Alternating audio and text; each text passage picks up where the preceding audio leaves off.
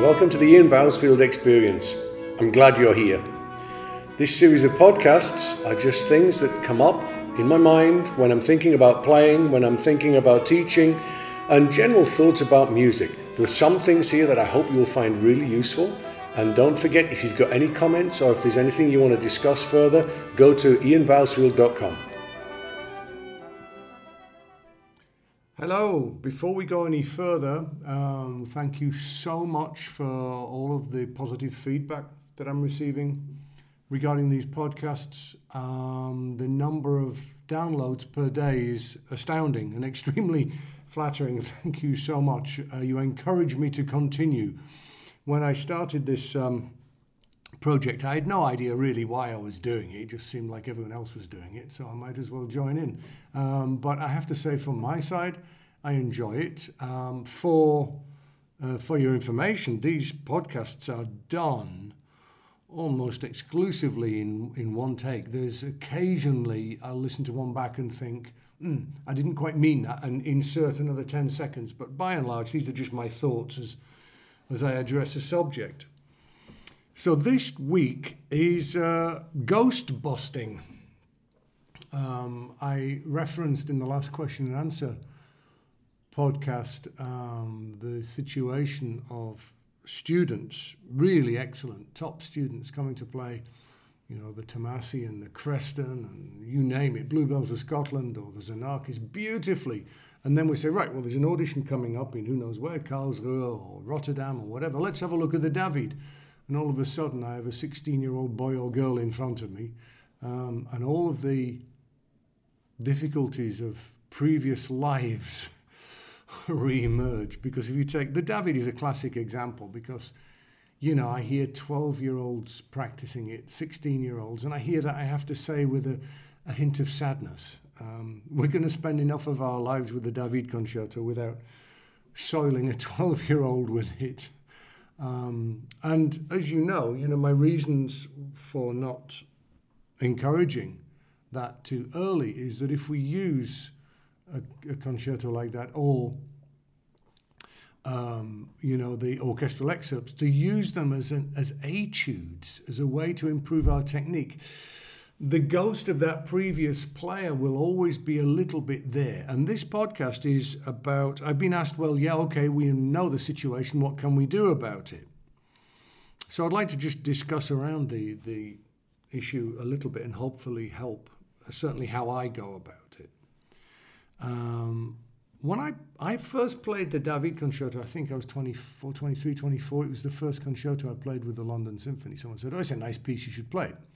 Now, that will come as a bit of a surprise, certainly to many of the Germ- German listeners um, to this podcast, of which there are many. Thank you very much.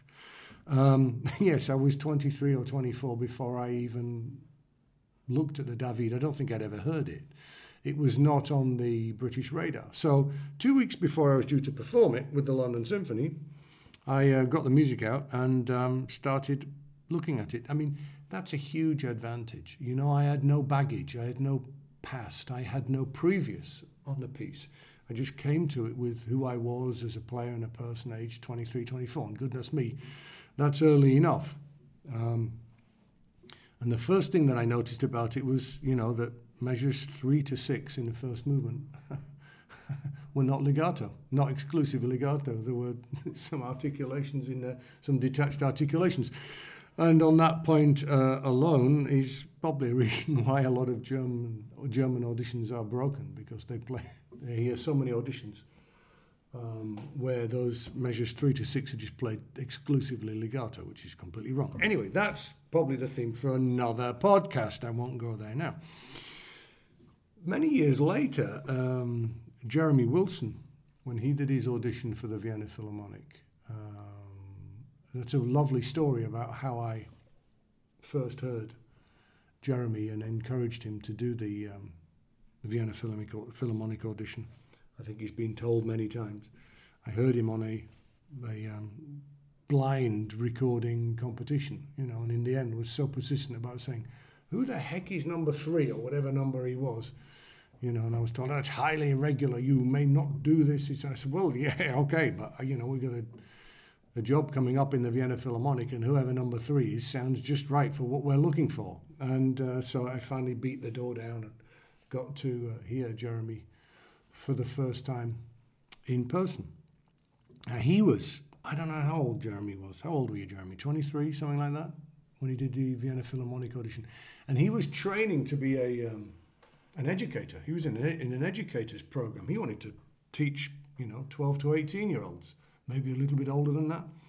And he was lead trombone in the one o'clock big band. So playing in an orchestra was absolutely not on his radar at all. He, he didn't know much of the orchestral repertoire. Um, and, and I encouraged him, said, look, you know, you play clearly, you have a beautiful sound, it's what we're looking for. And so when I coached him for the audition in, in Vienna, and, and yes, I did coach him for the audition in Vienna. Um, I think in the final there were 16 people, 12 of whom I'd either taught or coached. The four who did not get coaching by me had not asked for it. That's going to sound like a strange um, uh, system, I think, particularly for American players, where I believe it's it's illegal to coach someone before an audition. Um, I can see that. I don't know how you get get around the issue of when your student is taking the audition because you can never if someone's if someone's studied with you you've you've coached them haven't you i mean at some point or another um, so that's you know it's it's not uncommon in europe that for you to ask a member of a section you know for some coaching and and i personally don't see there's anything wrong with that i'm going on a bit of a tangent here but i tend to i mean what i've always suggested and of course have been looked down upon for is you know, if an orchestra is looking for a certain type of player, why don't you have an information day? Why don't you two days, two weeks, two weeks before an audition say, look, we're going out, we're going to have an open day on a Saturday morning or Saturday afternoon, and anyone who's applied, come down and meet the section, and we'll play for you, and we'll show you what we're looking for so that when it is an audition, you know, you've got a bunch of poor students going in there wondering whether the section is, you know, going to approve of what they're doing or not. I mean, it would seem logical, wouldn't it? It's almost like giving job requirements. What we're looking for is this. Now you have two weeks, go away and work on it.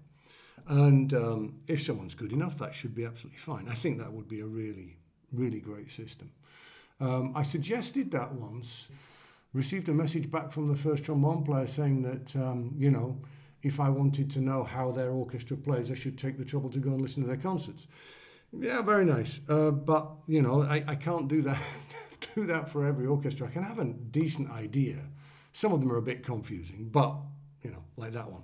Um, but, you know, it's, I can have an, an idea.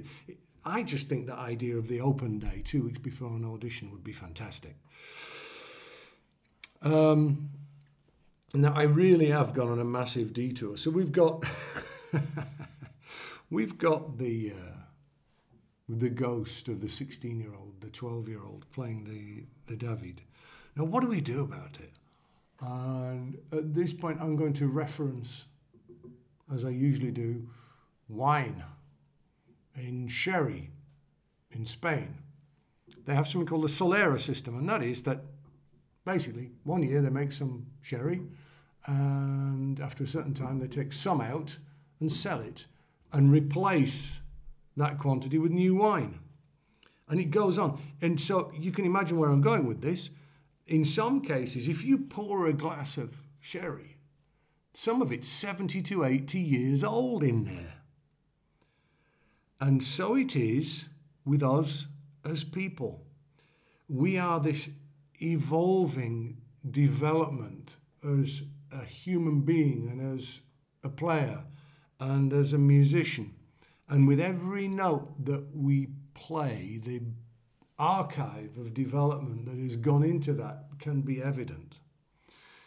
And so the hardest thing for a student to do is to focus solely on the person, the musician, and the player that they have worked so hard to become. That when they play something, the ghost of yesterday, the flinch at the first note of Bolero, even though you can play it at three o'clock in the morning on a bass trombone. You know, you still have that flinch of from a, a, bygone day when it was difficult for you. And this is the point that we reached in the podcast last time. And I've had so many questions from people who have very kindly written in and said, yeah, good, but what do we do about it? Well, the first thing that we can do um, as a person, before we even look at the relationship with the teacher, as a person, is it's a it's the process of forgiveness. It's the process of I think it. I think all of us um, who reach my age, it's very easy to realize that you, you weren't always happy with your, you know, the, the things, the way you behaved at certain points in your life. Um, and you weren't always happy with the person you were. And you need to go through a process of forgiveness. And that's not going into a process of denial. That's a process of looking at the situation. So, well, look, you know, I was, I'm doing my best now. I was doing my best then. And there is an equivalent um, thing with, with playing that so many of these old issues get so deep rooted in the psychology of the practice room that it's really, really important that you focus exclusively on the player you've become. And it's by reinforcement. And it's not a question of looking back and saying, you know, well, I did do this and I had a problem, now I don't. Because that's also negative. Any thought of, of the past where you had issues is, is, is not going to be positive. You should be focusing solely on the qualities that, as a player and a musician and a person that you've become. And it's a slow process, you know. So, to all of those of you who've written in and said, Look, yeah, what do I do about this? I'm afraid it's not something you can do overnight, or it's something I can't do overnight. And the almost exclusively, I'm very fortunate. I have I have fantastic students, and every year the class that I have gets stronger and stronger. But almost with every student, the first job that I have is convincing the student of how good they are. Now, I'm not going along the Dennis Wick lines here of, you know, if you convince a student they're good, they will become good. It's different to that. The students that I get are good. Um, but very often, they've gone through a pedagogical system which is based on troubleshooting, which is they go and they play something and the teacher points out what they did wrong. And so that negative um, thought process gets wired in very, very early. And I think it's also partly the human disposition so to do, even when we're um, practicing on our own to say, this wasn't good, this wasn't good, this wasn't good. Fix it. But I think there's a certain point with students, very often when they're 21, 22 years old, where there's a very important process of stock taking is required, where they look at what they have, the state of the union. What can I do? What is really good? Never mind what I used to be able to do. This is where I've come. Wow, look at what I can do. So I will spend six months, you know, pointing out to students and um, and uh, I would say I'm absolutely not being disingenuous. I have never told a student they're fantastic when they are not. I have never said to someone, good, and not meant it. That may mean good, you're doing a good job, well done. It doesn't mean good, tick the box, you've completed it, and I think you're good. It means I think you're doing a really good job, well done. Um, so I do reinforce with students the qualities that they have, and I, I find it very sad to see the um, scenario so often where I think someone's better than they do, and that makes me a little bit sad, I have to say. And I see, I do see that a lot, where I can see the potential. I can see, you know, the capabilities that are just around the corner. And the only thing that's stopping the student from getting there is the belief. Um, so it's a it's a joint thing where the student and the teacher really agree with each other that we're going to move forwards from this day on, dealing only in what I can do, what my qualities are. So that, those are my thoughts on, on ghost busting. It requires a commitment from the student and from the teacher. Um, and at this point, here's a bit of a hot one. I'm changing the subject. And you won't see this on any of the advertisements for this podcast. This is a bonus discussion for those of you who have been brave enough to stick around to the end. Nepotism. What made me think about this was I was attacked when Jeremy Wilson got the job in the Vienna Philharmonic for coaching him. And like I very pointedly mentioned, I'd coached 12 or taught at least 12 of the 16 that were in the last round. It's almost impossible now for there to be an audition in Europe where I haven't coached or taught somebody, probably even in the last round at some point. And, you know, it was seen as a criticism. And I understand why the criticism came because, from American perspe- perspectives, that's allowed. Because, and I, I do, and I, I'll say before I go any further, in favour of American auditions. They are run in a way to be 100 and bloody 10% fair. And I take my hat off to you. Thank you so much. You know, you're a shining example of as to how it, how it should be. Um, but the, the reason why I would say the coaching, the coaching element is um, not and doesn't play a role in European auditions is I've sat behind so many curtains with my own students, in some cases, ones that I'd coached even the day before, and I have no bloody idea who they are. I don't even recognize my own students.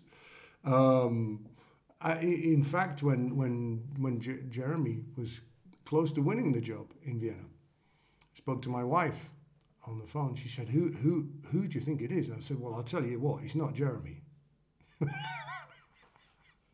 so, so you know, this idea of coaching so you can sort of do something dubious in an audition, which I personally would be very insulted if anyone ever accused me of, because that's against my um, um, slightly autistic DNA, where I have an obsession of fairness, uh, with fairness. So, no.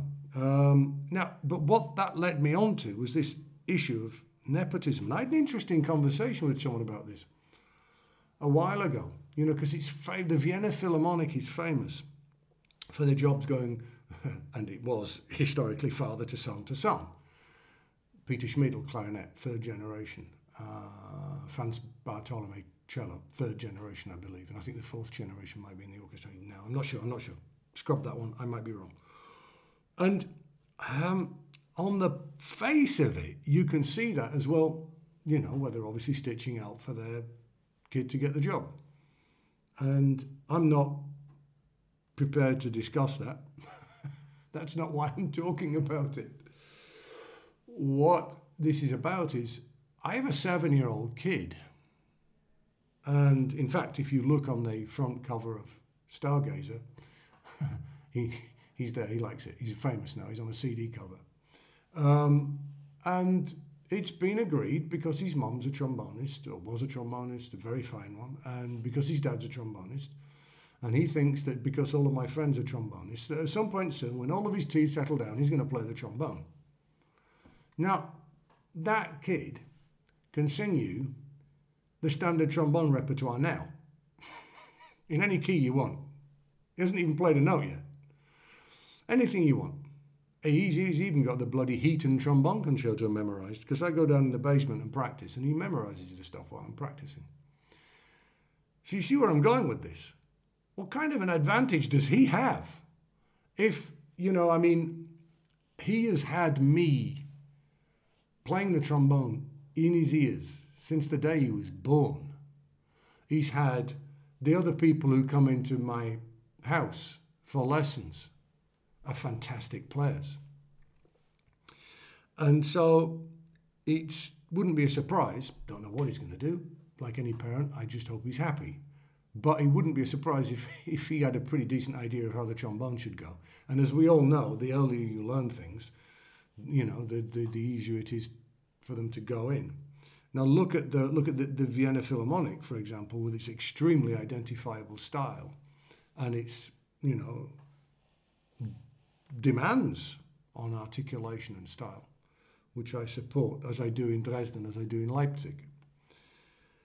If you're raised in a house where you hear that style, when you hear that way of playing, um, that way of articulating, um, if you're raised hearing that, at a very, very early age, it's not surprising that those kids have got a bloody head start on everyone else.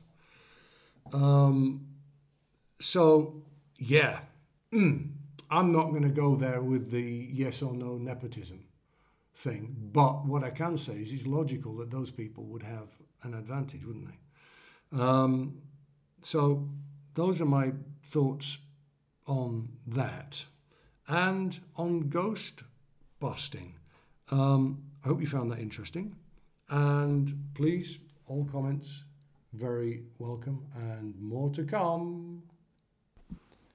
So there you go. I hope you enjoyed that. If there are any issues that you found particularly interesting, don't forget to contact me and always go to uh, ianbousfield.com for lots more interesting stuff.